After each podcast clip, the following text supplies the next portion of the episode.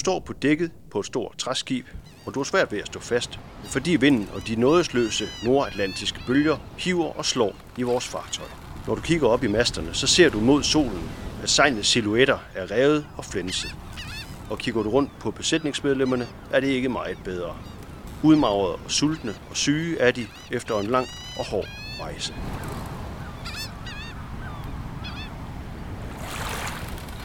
Året vi skriver er 1537. Og det skib, vi forestiller os, vi er med på, har en dramatisk historie bag sig. For det kommer lige fra et plyndringstogt i Inkariget i Sydamerika, hvor en lille spansk hær under herreføren Francesco Pizarro har indtaget Inkariget og stjålet deres guld.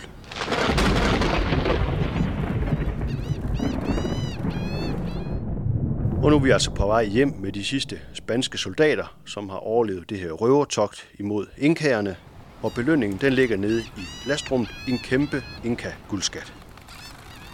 Men i lastrummet ligger der også noget andet. En lille, ydmygt udseende knold, men det skal vise sig, at denne lille knold får langt større indflydelse på Europas fremgang og velstand end alt det guld, der ligger ved siden af. Lars Bøtker, velkommen til dig. Du er landskonsulent her hos Sikkes Innovation. Og for dem, der ikke har gættet det allerede, så er du nødt til at afsløre, hvad er det, der lå i lastrummet ved siden af den her Inka-guldskat i 1537. Ned i lastrum, i det kølige lastrum, i mellem kasser med halm, der ligger selvfølgelig kartoflerne. Og hvorfor har de taget kartofler med fra Sydamerika til Europa? Fordi kartofler er ikke noget, man de har set før, men de har jo set, at de her inkager, de har levet godt, er stærke og sunde, og den fødevare, den helt sprit nye fødevare, har de lige fundet ud af, at den skal de have med hjem. Og de har også fundet ud af, at kartoflerne, det er jo nogen, der er smækfuld af vitaminer, mineraler, fiber, og specielt C-vitamin på et tidspunkt, hvor skørbuen, den hærger jo på de her skibe.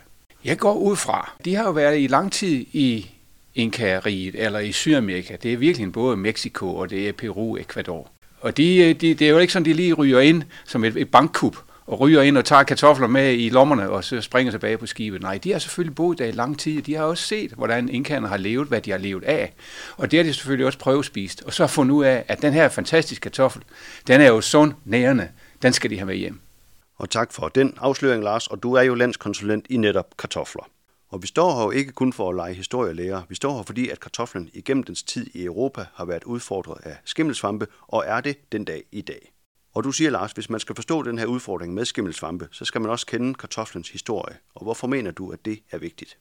Jamen det er det, jeg synes jo, når man skal forstå det, der sker ude i marken, og den hurtige tilpasning, som skimmelen har, øh, og de store udfordringer, vi har med skimmel, så bliver vi også nødt til at kende dens historie, og ved, hvordan den altid har tilpasset sig. Og derfor synes jeg, at det er vigtigt at få øh, at lære få at kende nutiden, skal man også kende fortiden. Og, og øh, så har man det, kan man også bedre iværksætte nogle, nogle foranstaltninger, som gør, at man kan forebygge den, den, den videre tilpasning. Og så siger vi, at vi sparker skimmelsvampe til hjørne og hopper tilbage på skibet, som er på vej over Nordatlanten i 1537, hvor de her kartofler altså kommer til Europa. Men Lars, er den en succes fra begyndelsen af? De der spanier, der tog hjem med kartoflerne liggende nede i lasten, de havde jo nok håbet på, at den skulle rigtig få begejstring, når de kom tilbage til Spanien. Men det fik den faktisk ikke.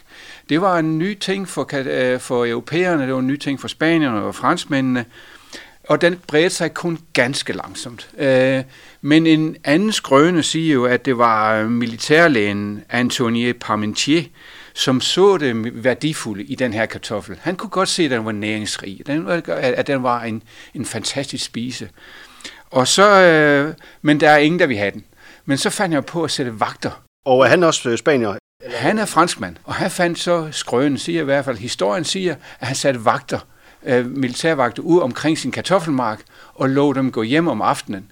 Og så var det jo virkelig det smarteste markedsføringstrik af noget, at så fandt folk jo interesse i at sige, hvad er det, der blev bevogtet så kraftigt, så de gik ind og stjal kartoflerne og begyndte at dyrke dem selv. Så det var franskmanden, der gjorde det. Den blev mere og mere udbredt øh, i under Louis den 16. Øh, den blev udbredt under Frederik den Store af Preussen, og i, og i midten 100, at når vi så kommer til 1700-tallet, så er den faktisk er rimelig bredt udbredt, i hvert fald i Europa. Og når vi kommer til Napoleonskrigen helt op i 1800-tallet, vi omkring 1804-14, der udgjorde den virkelig en basal fødevare i, øh, i soldaternes øh, kost. Selvom den faktisk ikke på det tidspunkt havde rigtig sat sig fast, i hvert fald i Danmark. Er det fordi, at, øh, at man jo er vant til at dyrke noget andet, at dyrke korn? Det har jo nok været det, man har været vant til at dyrke korn, og så er det der, man har taget graven op og bare jorden. Øh, det er nyt for, for de fleste, og jeg ved ikke, om det er, fordi vi er lidt bagefter i Danmark, men i hvert fald var danskerne en lille smule sen til at tage den til sig. De, øh, man tror, at kartoflen kom til øh, Danmark omkring 1720, og i virkeligheden først blev mere udbredt omkring 1760 eh, med de såkaldte kartoffeltyskere, som øh, kom til Danmark på foranledning af, af kong Frederik den 5., øh, eh, hvor de skulle opdyrke heden, som var svær at dyrke noget på, var svær at opdyrke, og de opdyrkede den faktisk omkring Karvområdet, hvor vi faktisk i dag har en kartoffelmelsfabrik. Øhm, men øh, men i, i lang tid blev den faktisk ikke betragtet som en, et, et, et, et værdigt menneskeføde i Danmark. Men langsomt, Lars, så får kartoflen altså overbevist sin potentielle kundegruppe om, at den er værd at tage med i kostplanen. Og så får man jo næsten lyst til at sætte flueben ved en happy ending her, Lars. Men det øh, gør vi ikke, og det kan vi ikke, fordi hvad er det så, der sker? Så kommer vi til, til hvor kartoffelskimlen så kommer. Det er helt utroligt, at kartoflen bliver dyrket, dyrket i Europa i næsten 300 år uden kartoffelskimmel. Det viser sig så, at kartoffelskimmel er ikke særlig aggressiv i sit hjemland, og der kommer simpelthen ikke kartoffelskimmel med i de formodentlig utallige skibe, der transporterer kartofler fra Sydamerika til Europa. Men så sker det. Så sker det i 1840'erne, i begyndelsen af 40'erne, der kommer der faktisk et skib med nogle kartofler med kartoffelskimmel. Dette skib har et parti kartofler liggende i lasten med kartoffelskimmel. Denne skimmel er den såkaldte A1-type. Lad os bare kalde den for den handlige skimmel, som kun kan formere sig som en klon, altså som en kopi af sig selv. Og nu spreder den sig som en steppebrand over hele øh, Nordeuropa, og specielt Irland. Vi må betragte det som en eller anden superspreder, som for eksempel øh, coronavirusen lige pludselig kom til. Det forårsager så den store hungersnød i Irland i 1845, 46 og 47.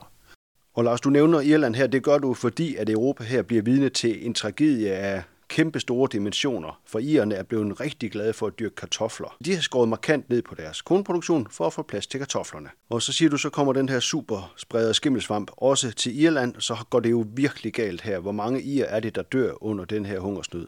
Det er faktisk helt op til halvanden million mennesker, der dør af et, et, et, et, et godt overslag. Ikke? Øh, men også er en million virkelig emigrerer til, til USA. Og det er derfor, at man så ofte ser, at de amerikanske præsidenter faktisk har nogle familierelationer tilbage til, øh, til Irland. My lonely prison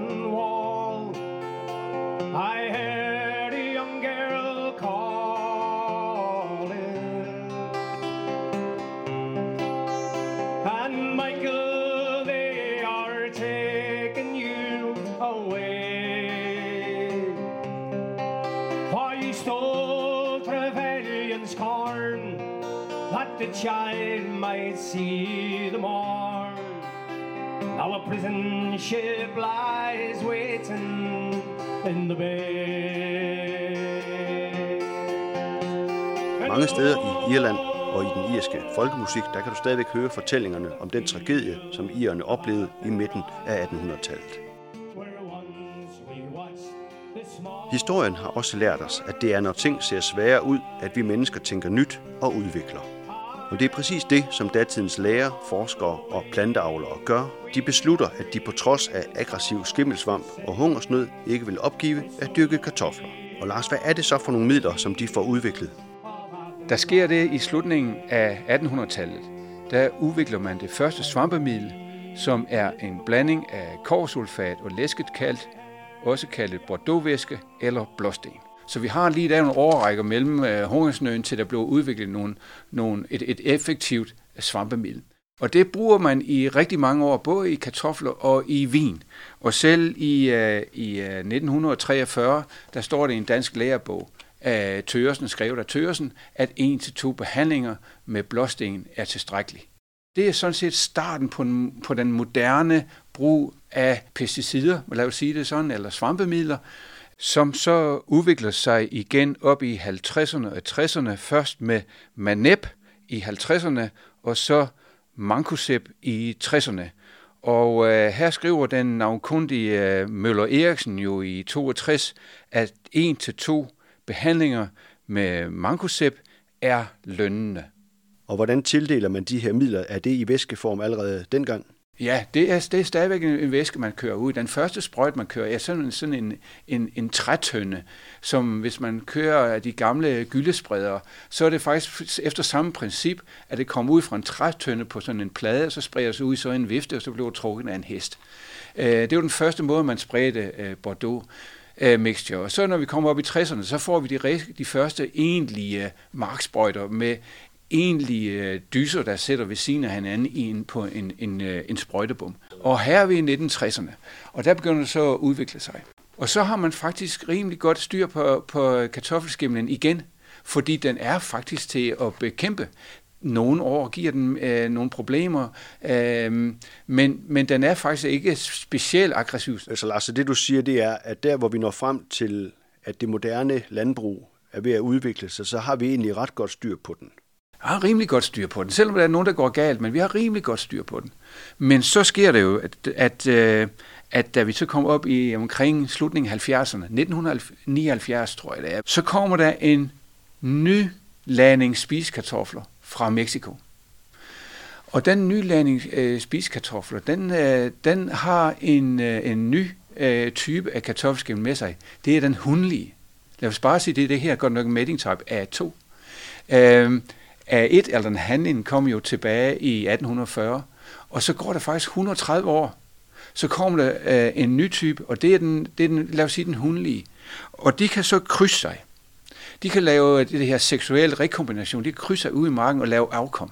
Og så ved vi alle sammen fra alle mulige andre organismer, når man laver øh, kønnet rekombination, så får vi også en større variation, en større øh, variation i populationen, som så i højere grad har mulighed for at tilpasse sig de nye omstændigheder, de nye miler, de nye sorter. Og så er det, vi sker, der ser også en ny ting, det er, at når, når de to krydser sig, når de to typer svampe på, øh, når de to han og hun på et blad mødes, så dannes der et lille hvilelæme. Et lille hvilelæme, som er en lille man kan sige en lille tennisbold, en lille bold, men den er kun 0,03 millimeter. Det vil sige, den lille runde kugle på 0,03 mm, den kan man ikke se med øjet, men den er, har en, lige så vel som en tennisbold, så har den en hård skal, som beskytter den fra at, øh, at blive øh, nedbrudt i jorden. Og den kan ligge i 3 til 5 år, 3, 4, 5 år i jorden, og kun vente på, at der bliver fugtigt, og at der kommer en kartoffelplante øh, forbi, enten en rod eller et blad, der lige rører jorden og så spiger den og inficerer.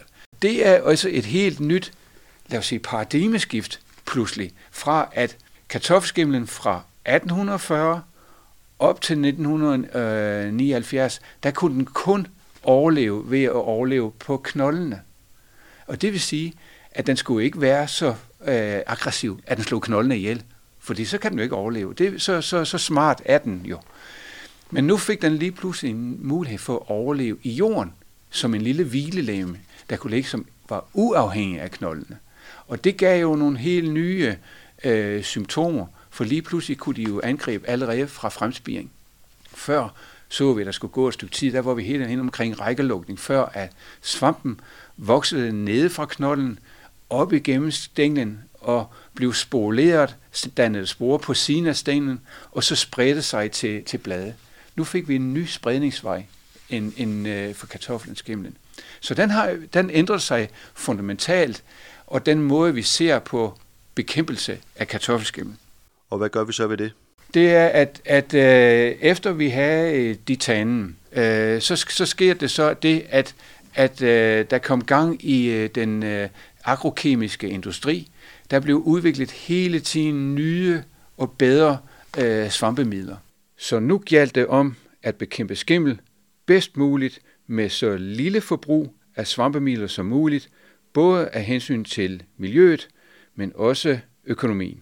Så derfor fra, fra øh, 70'erne og så fremad, øh, 80'erne, så begyndte at komme nogle nye svampemidler frem, som vi så skulle lære at bruge. Og så begyndte vi at lave beslutningsstøttesystemer, vi begyndte at lave øh, variable doseringer og forskellige intervaller, og vi begyndte en masse til at sætte en masse ting i værk, for at vi kunne målrette vores bekæmpelse. Men det er jo så det, vi i dag står og har en udfordring med, fordi svampen har jo under hele den lange proces, har den haft mulighed for at tilpasse sig, og hver gang vi laver et nyt skridt i retning af at bekæmpe den, så spreder den en masse spor over og forsøger at tilpasse sig, så at den kan komme omkring og stadigvæk overleve til næste år. Lars, jeg kommer til at tænke på filmen Jurassic Park, hvor der er en, der siger, Life always finds a way, og life her forstået som en skimmelsvamp. Og det er jo der, hvor at, at hvis det ikke var det, var det så alvorligt en situation, vi står i, så er det jo en taget lige ud af en lærebog, som Darwin kunne have skrevet. Ikke? For Darwin har skrevet jo den kloge mand. Han skrev jo øh, en øh, arternes oprindelse, og der skrev han survival of the fittest. Og mange tror jo fejlagtigt, at han skrev, at det er den stærkeste, der overlever. Det er ikke det, Darwin han skriver. Han skriver, den, der kan tilpasse sig bedst. Og det vil sige, at det er det, at skimlen er rigtig god til, det er at tilpasse sig. Alt det, vi gør for at undgå, at den skal angribe. Når vi laver gode sprøjtemidler, når vi laver effektiv bekæmpelse, så laver den flere sporer for at kunne finde et lille smuthul ind. Når vi sprøjter tidligere og tidligere, jamen så selekterer vi jo for dem, der kommer endnu tidligere. Og så fremdeles, når vi laver resistente sorter, så laver den forsøg at lave, så selekterer vi jo for dem de sporer, som netop kan overvinde de resistente sorter. Så hele tiden så, så forsøger svampen at tilpasse sig. Ikke at den skal være stærk og slå på tæven, men at den skal tilpasse sig alt det, vi gør. Og det er jo det, som, som Darwin lærte os helt tilbage, i, øh, i, øh, ved, da han skrev Artenes oprindelse. Og så betyder det simpelthen bare, at, øh, at vi skal forsøge at være smartere end, end, end den, for hvis vi ikke er det, hvis vi bare fortsætter, at den vej, vi har kørt helt tilbage fra, fra da den kom herover til, så vil den vinde. Den vil vinde til sidst, men øh, så i den kommende tid nu her, øh, skal vi forsøge at være mere smart end den, og sammensætte nogle strategier, som forsinker den, og forsinker dens udvikling, så vi stadigvæk kan, kan have en stor og, og givetig kartoffelproduktion i Danmark. Og så tror jeg, vi stopper der i dag, Lars, og jeg siger tak for din fortælling. Og den har taget os fra lastrummet i et spansk skib over Atlanten og op til kartoffelrækkerne i vores moderne samfund og gjort os klogere. Tak for det. Og så vil vi i næste afsnit tale videre om, hvordan vi så bliver eller forbliver klogere end de her skimmelsvampesygdomme, som truer vores dejlige kartofler. Og der har du lovet at komme igen, og vi inviterer også Jens Grønbæk Hansen, som er seniorrådgiver ved Institut for Agroøkologi ved Aarhus Universitet i Forlum. Så skal vi huske at sige, at denne podcast er blevet til med støtte fra Kartoffelafgiftsfonden. Og mit navn er Martin Hansen. Jeg er journalist her hos Sikkes Innovation, jeg har researchet lidt på kartoflens historie, ved blandt andet at læse artiklen 168 Spanier erobrede Inkariet af Morten Rensmark på historienet.dk. Jeg har læst på kartoffelmuseum.dk, og så skal jeg sige, at den musik, du hørte, er udført af musiker Dennis McLaughlin, som har givet tilladelse til, at vi bruger sangen, som hedder Fields of Earth and Rye, som er skrevet af Pete St. John.